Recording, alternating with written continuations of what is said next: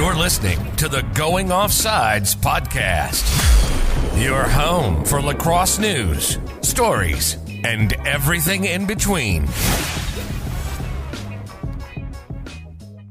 How you doing, man?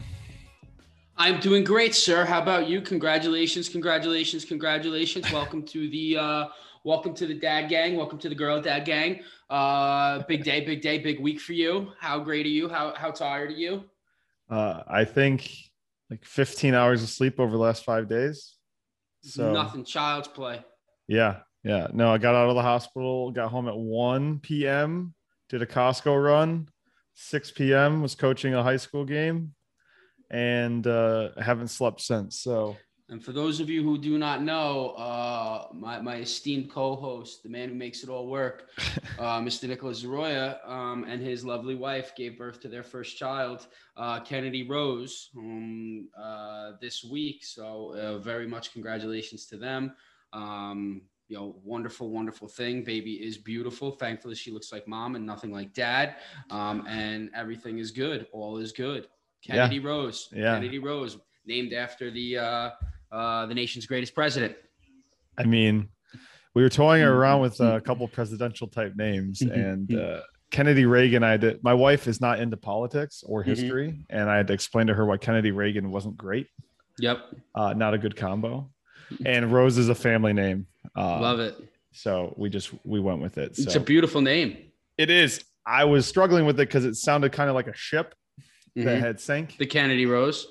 The Ella Fitzgerald, the Kennedy Rose, like it's anything like that. I just I don't know when you have an old timey name thrown in there.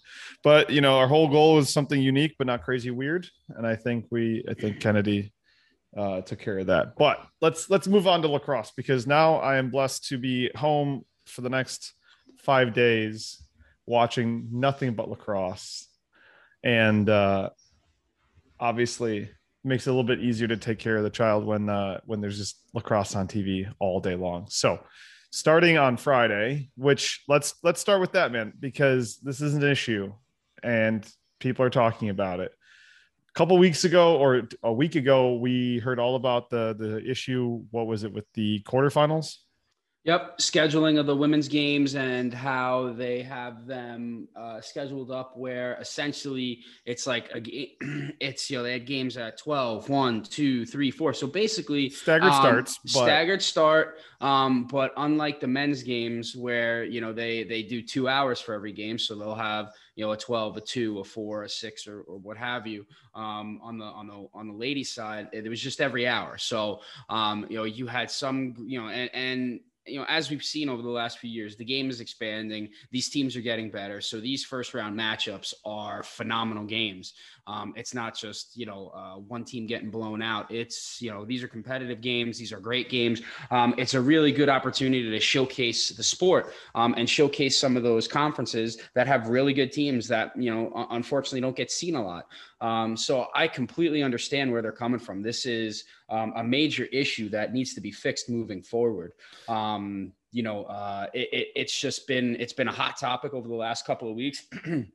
because that has now transitioned into it transitioned into the second round games and now it's an even bigger problem with the final four this weekend um, because we have those final four games tomorrow. I believe they're at towson but as opposed to how they used to do it where it would be say a five and a seven start or a seven and nine six and eight whatever you know it's 12 at 2 12 and 2 so um, while the majority of the world is either in school or working um, these young ladies are going to be playing you know significant matches um, you know and, and fighting for a chance to win a national championship which um, deservedly so a lot of people are upset about you know what are your thoughts Well, I think so. Let's rewind back to the quarterfinals. The the issue was that there were staggered starts, but they all overlapped. So you really couldn't. I mean, now, now listen. To be fair, we all screen multiple games at a time, Mhm.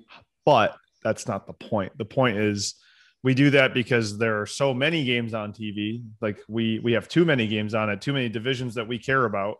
Mhm. But in the women's side, where D1 is, you know, obviously king, like it like it is on the men's side, but D1 is king. So we we aren't able to watch all four. They are not on premier channels all the time either. that was another issue because if you have four games starting an hour after each other, well, you could only put two of them on a major network.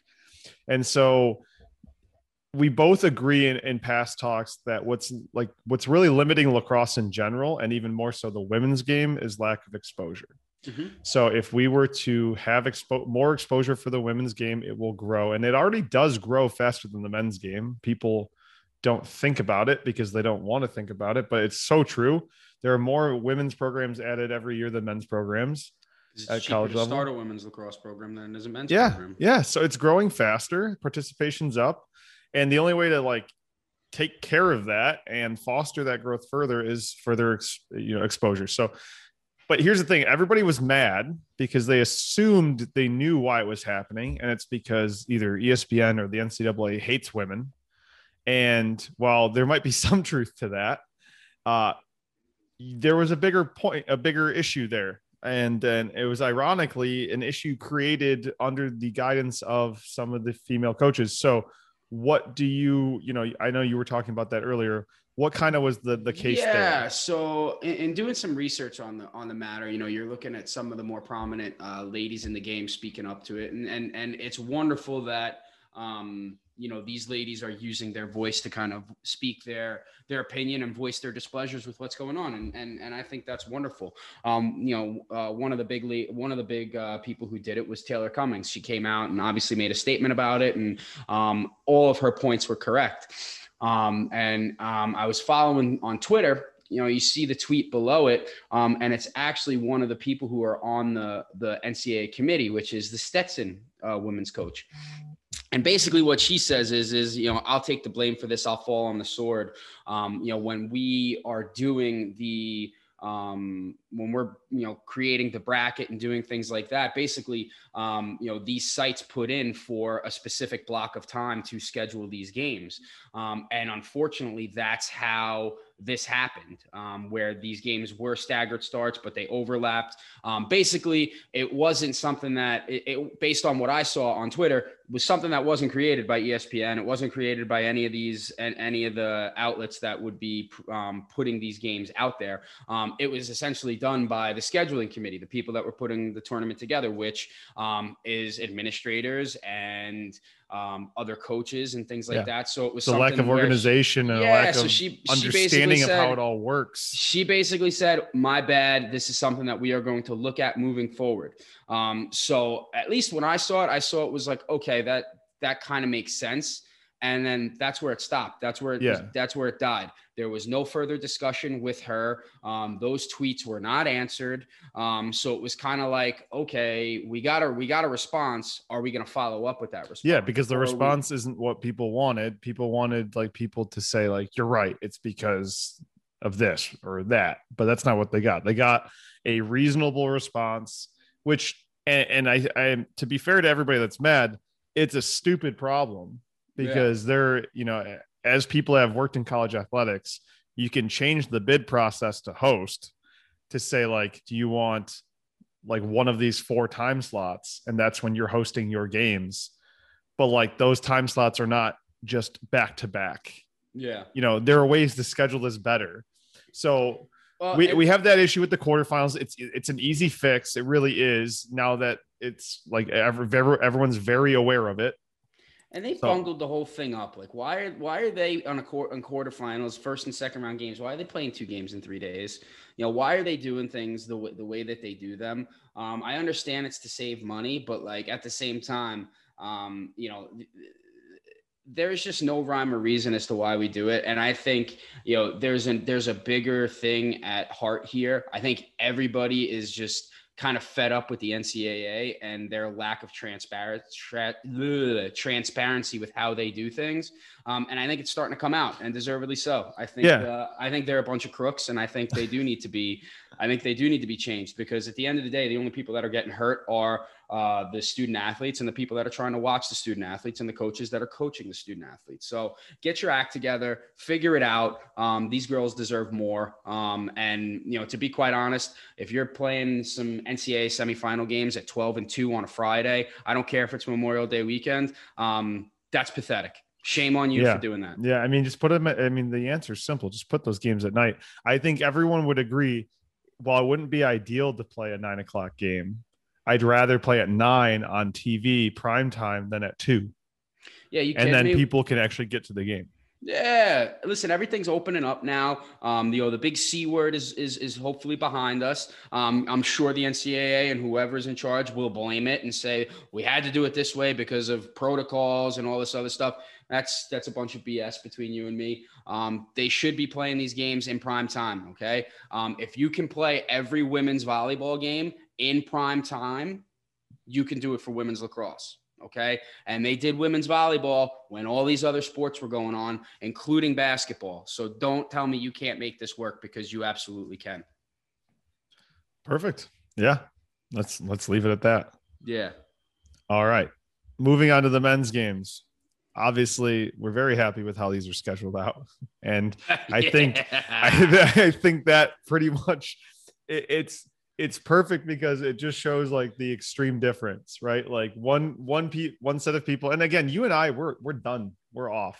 Like we can watch a game. I'm gonna watch the women's games tomorrow at 12 yeah. and 2, but like we're in the minority. Like we understand that. I'm gonna be having a few diet cokes while I watch these games too. Yeah, I think so. Big okay. shout out, Big John Haggerty. It's his last day on the job tomorrow. We're gonna get him. Uh, we're gonna get him all all tuned up and watch uh, watch some uh, women's lacrosse if he knew what a podcast was, I bet you he'd he'd, appreciate that. Jeez, yeah. that's that's Ryan's father-in-law. Yeah, so uh the mountain man. Um men's games starting Saturday, we have at noon. Hold on. I believe that's UVA and UNC. Am yep. Yep. Nope. Noon, UVA, UNC. And uh, you know, obviously, my money's on North Carolina for this one. I, you know, obviously Virginia has the experience. They they're the reigning national champions, if you will. And I just I don't know, man. Those two Syracuse games just showed me that you know, as good as Virginia can be, they can also be lackluster at times. Mm-hmm. And well, I, think, I think it's because Lars doesn't let his guys eat meat. I mean, listen i'm kidding i'm kidding, you have your opinions on certain things for sure but uh, at the end of the day i think north carolina for sure is you know my favorite i think at their worst you know they're still better than virginia at their worst and i think if north carolina can just make sure that you know face offs are generally even i i think that they will create plenty of trouble that being said i'm sure this game will go to overtime and both teams will use a timeout and uh well hopefully right unless it's the big 10 um, Lars will be throwing BTBs with his wooden long pole, uh, you know, in pregame. yeah, exactly. The game, the spirit will be alive. Um, I think it's going to be a great game, man. I, I, like you said, I think you know if we're looking at it right now, UNC is a better team. All right, I think on paper they are a better team, but who's playing better right now? Um, I have this distinct feeling that UVA is playing a little bit looser. Um, you know, it's almost eerily familiar to their 2019 run. Um, I, you know, I, I want to go with UNC, but I just have this feeling that UVA is going to make this a tougher game than it should be, um, and, and, they're going to put them in a position where they're going to they're going they might have a chance to win this game. Like I said, like you said, it's it, you know it's probably going to go to overtime. I don't think it's going to go to overtime, but um, I think it's going to be the big matchup is going to be how can they control um, Connor Shellenberger. Um, how are you going to be able to manage that? You know, because you've got now Matt Moore is playing really well, Shellenberger's playing really well, and you got Dox Aitken basically winning those battles between the two boxes. Bertrand um, is unreal. I, I mean, listen. You know, people don't talk about the Virginia Stars enough. They really don't because yeah, all the attention's don't. over with Chris Gray. Yep. Rightfully so. But yeah, I mean, overtime. I'm going with overtime. And speaking of overtime, let's talk about this real quick. Okay. Rutgers, are you calling a timeout like the moment? He, here's um, what I um, say: I don't think you automatically call it just I because you it, cross. I, just because I say, you cross. I save it if I would say you save it if you uh if you if you're if you don't like what you see okay now and i don't know coach Brecht might have so, like might have liked what he had seen um, i think there are two different schools of thought um, you know, uh, I think you can. If you don't like what you see and you don't like the matchup, I didn't like what I, I- saw. I know he I think said in I- the post game he didn't try to call a timeout. He trusted his guys, but I saw three different situations where all back to back to back in succession where I was like, this doesn't feel good. yeah, That doesn't look good. I'm screaming at my TV to call a timeout on the first one. The second one, screaming. Third one, I'm like, I can't believe it. well, my- granted, and listen. and now here's my thing. He's there and I'm here. yeah. I run a First podcast. time in that. He's a D1 head coach. First time in that position, you're going, you know, with a chance to go to Final Four weekend. Maybe you probably call that timeout. I mean, I don't Plus, know. Man, you I, got I- the oldest, most experienced attack in the history of lacrosse. Like these guys have a longer career than most pros. And like Charalambides was playing out of his mind. Kirst can do it. Some of those goals he scored were obscene. Like, let's make sure that they get the ball. And basically, they they couldn't get the ball into Kirst's hand clean. yeah. And there was chances where he was picking it up and then losing it again. Where I'm like, all right, now that's a timeout, or that's you know, you know the old. That's hey, it. Hey, if ref, it's not clean, timeout if it's not possession, clean, right? if it's not clean, timeout.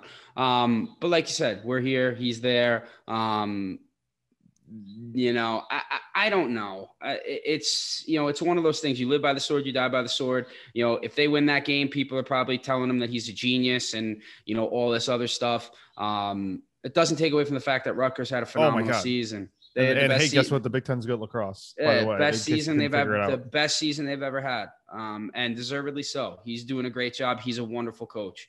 Um, you know, for everybody who Hindsight's always 2020, you know. everybody who's who's got some bad things to say about his decisions and things like that. How many of you have ever coached in a quarterfinal with a chance to go to an NCAA semifinal? You know, for years there's like only a handful of schools that have ever gone to the NCAA Final Four. Um, Hey, so listen, nobody would nobody likes it if we just sit here and tell everybody they did a good job, though. So Yeah, exactly right. We- we but have at to the same this. time, you know what? Do it. You know, why don't you just do what the PLL does? No time. thank you. I was gonna say, I think we can all agree, just no timeouts, and then you know everyone is a genius. Uh, you What know, was it? matter. I forget which game I was watching this weekend, but it got down to like two minutes. Um, I want to say it might have been the Notre Dame game. Both teams had two timeouts. It's under two minutes, and I'm like, oh, I feel like I'm watching basketball. We're going to be here for another 45 minutes. Yes, and nobody wants that. Yeah, I get it. I understand, but like it's almost like automatic with certain coaches. You know, like you know Joe Breschi, he gets the ball, he's calling a timeout.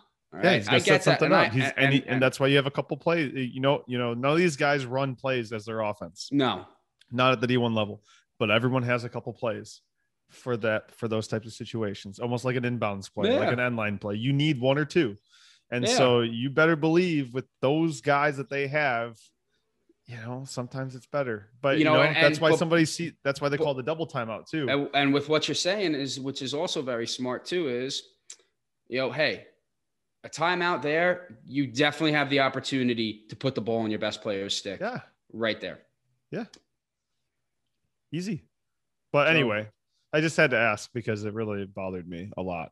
And then we've got Maryland and Duke, and I think this one is going to be awesome because how do you how do you defend? There isn't a player in the country that can guard Jared Bernhardt. No, he's Sorry, sorry, JT. and JT's a freak. He's a phenomenal player, but that kid is on another level. He is my pick for the Tewaaraton, and Oh, um, because know, now you see him like direct like now that we see all these games back to back you see him with chris gray and michael sowers like like you watch a game with one then you see the next and you're just like yeah that guy is well, eh, he has everything that they have plus like the speed and size together. And that that's Mm-hmm. the thing is like he can do literally anything. He can disappear for 50% of the game and then just show up real quick take over and then disappear again. Like he doesn't make it all about him. Like there's been guys like him in the past you know like a pat spencer where it's like all eyes are on him and he always has the ball he's always he, always plays like needs to Matt create. Rambo. You know, it's like it's uh, you know, it's a it's a little bit faster, more athletic Matt Rambo. You know, he's gonna get the ball, but he's got other guys who can who can take some of that load off. You know, Matt Rambo had Colin Heacock. He had you know, Rotanz and all those other guys. So it's uh it's gonna be interesting. You know, I think Sowers, you know, Sowers probably didn't have the year that he thought he was gonna have production wise, but I'm sure he's tra- he's glad to be trading that for a chance to be a championship weekend. Exactly. Um, you weren't Duke's making the offense, playoffs at Princeton, and, and Duke's so offense runs. Yeah, Duke's offense runs a little bit different than Princeton did. Um, you know, he's and, starting and, to take over now. He's he was trying to be a great teammate, not Yeah. be the transfer that comes in as a Tewaaraton favorite and is like, give me the ball, it's my ball. He tried to do the opposite of that, almost too much, too passive. But then you saw like week by week as the Duke team kind of figured out their roles and he figured out who he was on that team. You could see it improve and improve and improve. And when he he did take over some games at the end because like he he has that clutch gene yeah. that's like you know hey winners want the ball and their sticks at the end of my games man right Joe Robertson, that guy. Joe Robertson I mean, is is, is yes. the is the is the OT killer. exactly It- It's you Ice got Joe Robertson, veins. you got Sowers, and then you got you know Brennan O'Neill is is I, I feel bad for whoever that second or third defender is because that kid does not Yes. play like a freshman. Um, I know the All American it's like unf- it's unfair to think of him Yeah. as a third attackman because he is the first option on 90% of d1 teams I hope he got uh, at least an honorable mention All American this year from the USILA. I know he didn't get. Uh, I know he was player uh, freshman of the year in the ACC. I don't think he got uh, any inside lacrosse All American love. i mean it was it was tough US because like even jake Carraway got second team all-american Yeah, so it's that like guy's an absolute stud. yeah so how do you you know it's Brennan that's O'Neill really deserves to be an honorable mention All American. I mean, he's you know um, yeah, at minimum, at minimum. I don't think he's in the top. I don't think he's. Uh, I don't think he makes the first, second, or third team this year. But he's an honorable mention All American to me because there's just so many. You know, Ryan Tierney's a second team All American. You know, and that kid was was was Hofstra this year. Yep. And uh, the USILA did give Brennan O'Neill honorable mention. There you go. So there you go. So yeah, Yeah. I mean, he's a freshman with guys like Jackson Morrill, Joe Robertson on, you know, line mate Joe Robertson, Robertson, you know, Peyton Cormier, just studs. Yeah, Ryan Smith, studs all over that, and he's in there as a freshman. yeah. I think that's pretty much one of the most impressive things. I think quietly and a little love to the to the local team, Nick Rowlett face off for Michigan being a honorable mention All American There you go. is I mean his impact was felt immediately if you if you watched any Big 10 games with Michigan and they had moments where like he was the reason that they were in those games. Michigan has the sleeper of the recruiting uh, community coming in next year from Manhasset on Long Island, Aiden Mulholland. He is going to be an absolute stud, savage, whatever you want. That guy's going to be it for Michigan. I am I'm surprised he didn't decommit and go somewhere else. That kid is that good. Well, that's fair. That's I'm just calling it like it is. No, that no, kid, that's great. Well, and so back to the the Maryland Duke game. So we got a little off track there, but but Maryland, I think the biggest story here too, like you said, it sucks because like that Duke attack line is unbelievable. But there have been plenty of teams that have been able to to keep Bottle them. them up, yeah. yeah. exactly. And I think Nick Grill is one of the most underrated players Mhm. in Division One lacrosse in the Final Four. The guy has unbelievable feet and, and game sense. So I think at some point there's going to be a, a time where he creates a play that creates transition that helps Maryland because Maryland is a team that goes on many runs. Yep. Like we saw that last week. They went on a five goal run and then Notre Dame went on a run. And then, you know, they, they can withstand a lot of punches too, but they are a team of runs. So I, I think a lot of that starts with, with Nick Grill on defense. And so I'm, I'm pretty like, keep an eye on him. If you haven't been able to watch a lot of Big Ten, like super impressive. A guy that came in from Marquette, uh, Yeah. very undersized, but like does not play like it. I think it's going to come down to goalie play too. And I know Mich- uh, Maryland's goalie has been teetering around the 50% mark.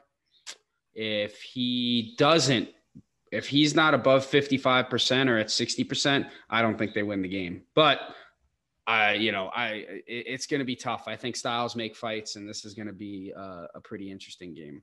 Yeah, absolutely.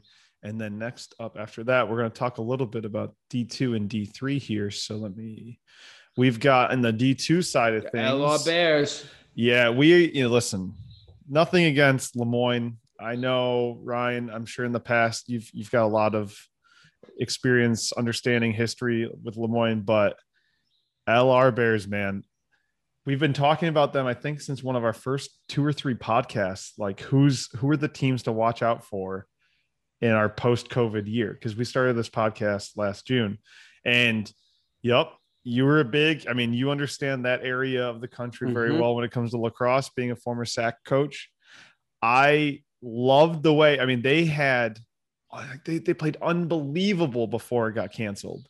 And so I was right there ready to, you know, you said it. I was like, I can't disagree with you at all. Like LR is building something special. So talk about, I mean, you're the D2 guy. You talk about this matchup, but like, Um, I, I know Lemoyne's great. Obviously, they're the one seed, be- but like LR, be- man. It's going to be Lemo- uh, LR's offense versus Lemoyne's defense. Who can show up and play? Um, I think, you know, the big thing, Lemoyne hasn't been to championship weekend, I think, since 2016. So there's really no kids that have been part of that because there was a good stretch where it was Lemoyne there every week, every year. You know, Lemoyne has been in the NCAA tournament, but they had, you know, it's different when you're playing up in Syracuse, New York for the uh, semifinal um, than playing in a foot, you know, an NCAA football stadium or an NFL stadium for the championship in front of 10,000 people. Um, you know, I think it's going to be who can manage that a little bit better.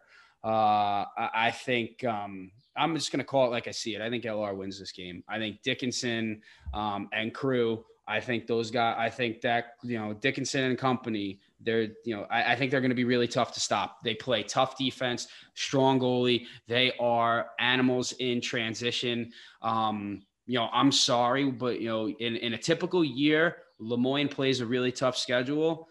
Lemoyne, uh, LR played a tougher schedule this year. They had to play Wingate three times. You had to play Limestone.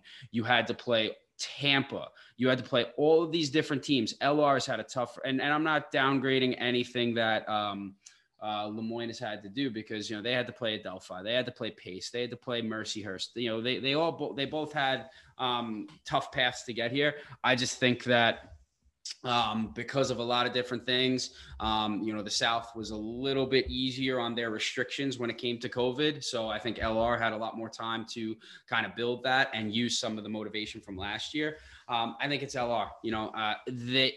If you've never been there to their school, um, it's really hard to describe, but you know it is a special environment. You know their field, that football stadium, in bet- they play in between the bricks. You are surrounded by brick. Um, it, it is it is a picturesque facility. They have a tremendous fan base. Coach Par- you know, Coach Greg Paradine Paradine's been building something special there since he took over. Um, Yeah. they play fast. They play I aggressive. mean, they, they know, sold they- out their Yep. their their allotment. I mean, They the- play the like a Division One team. listen that for a for a smaller small-ish d2 school all right in the in what state is lr in is it south It's Hickory, North Carolina. North Carolina. So it is about uh, it's about an hour from Charlotte. Okay. Um, a really So- nice town. so so given that though you look at the stands and you're getting miaa high school vibes like those people those fans those the students show out for lacrosse yeah. and that is no small part based on a product of the culture that Coach Paradine has, has built there.